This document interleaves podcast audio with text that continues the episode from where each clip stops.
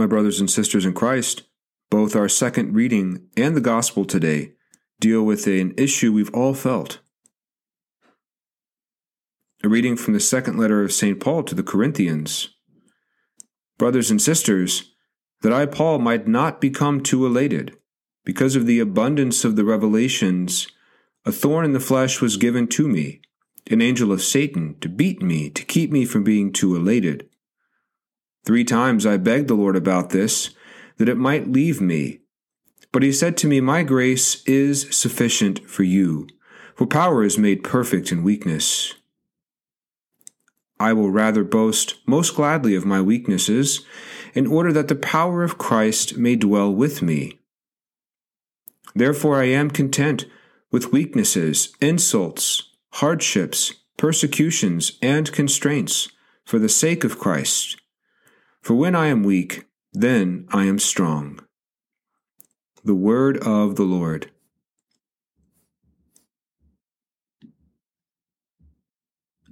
As a kid, I used to run around outside barefoot. My mother was constantly warning me not to, because occasionally I'd scrape my foot on a rock or get a splinter. You'd think I'd learn, but my stubborn nature hasn't seemed to change. It's amazing how a small cut or a tiny fragment of wood can cause such pain. But every time I injured myself, I'd limp inside sulking, grateful for Mom's attentive care. This image of limping, of carrying a painful burden, is what St. Paul is describing in today's second reading. A thorn in the flesh was given to me, he says an angel of Satan to beat me from becoming too elated. St. Paul is preaching the gospel across the known world, establishing new Christian communities. Although he's experiencing the incredible joy of introducing people to Jesus, he's also carrying a mysterious thorn in his flesh. What is it? What's causing Paul such pain?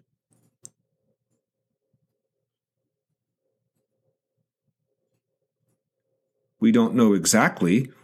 Some believe it was something physical. Paul may have suffered from partial blindness after the risen Christ appeared to him on the road to Damascus. Others associate this thorn with a physical wound resulting from being shipwrecked, beaten, or imprisoned. But most likely, this thorn was a metaphor for other people's unbelief not everyone who heard Paul preach converted to Christianity. Some remained unconvinced or even hard of heart. Was Jesus really God? Or just a carpenter from Nazareth turned miracle worker? A person's refusal to believe in Christ pained Paul, much like a thorn in his flesh or a splinter in his foot. That same thorn of unbelief presses into Christ's heart in today's gospel. By this point in his ministry, he's healed people, cast out demons, and in last week's gospel, he even raised a 12 year old girl from the dead. When Jesus returns home to see his family and friends, you would think he'd be welcomed as a hometown hero. But his identity is questioned, scrutinized instead. Where did this man get all this, they say?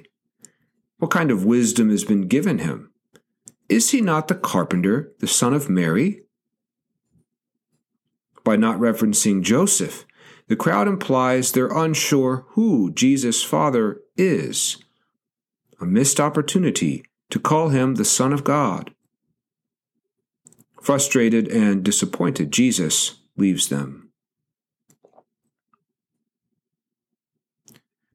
How many of us have felt like St. Paul or Jesus, frustrated, saddened by another person's unbelief?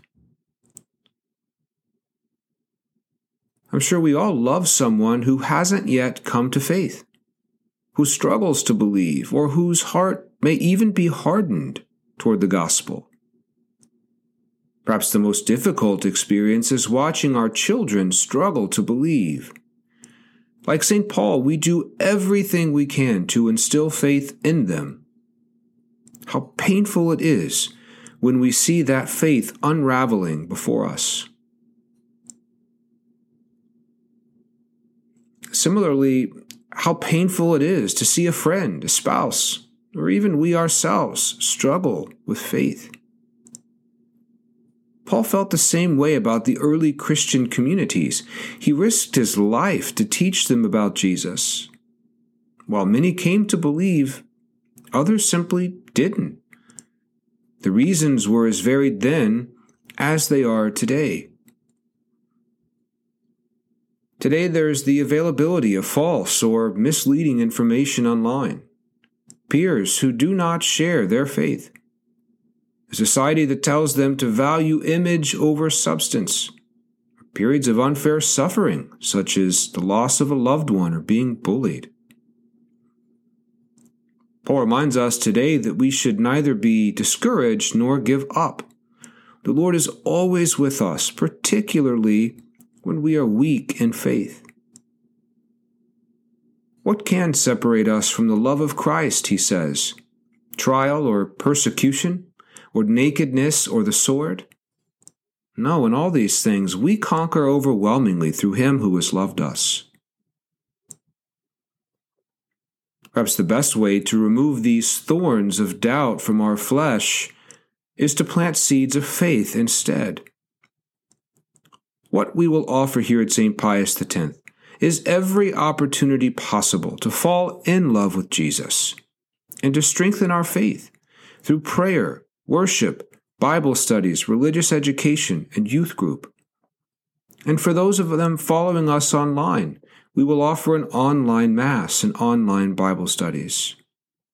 We are a community of faith meant to love and support one another both in times of celebration and in times of trial. May the Lord bless our efforts and fulfill the words once spoken through the prophet Isaiah. So is my word that goes out from my mouth. It will not return to me empty, but will accomplish what I desire and achieve the purpose for which I sent it.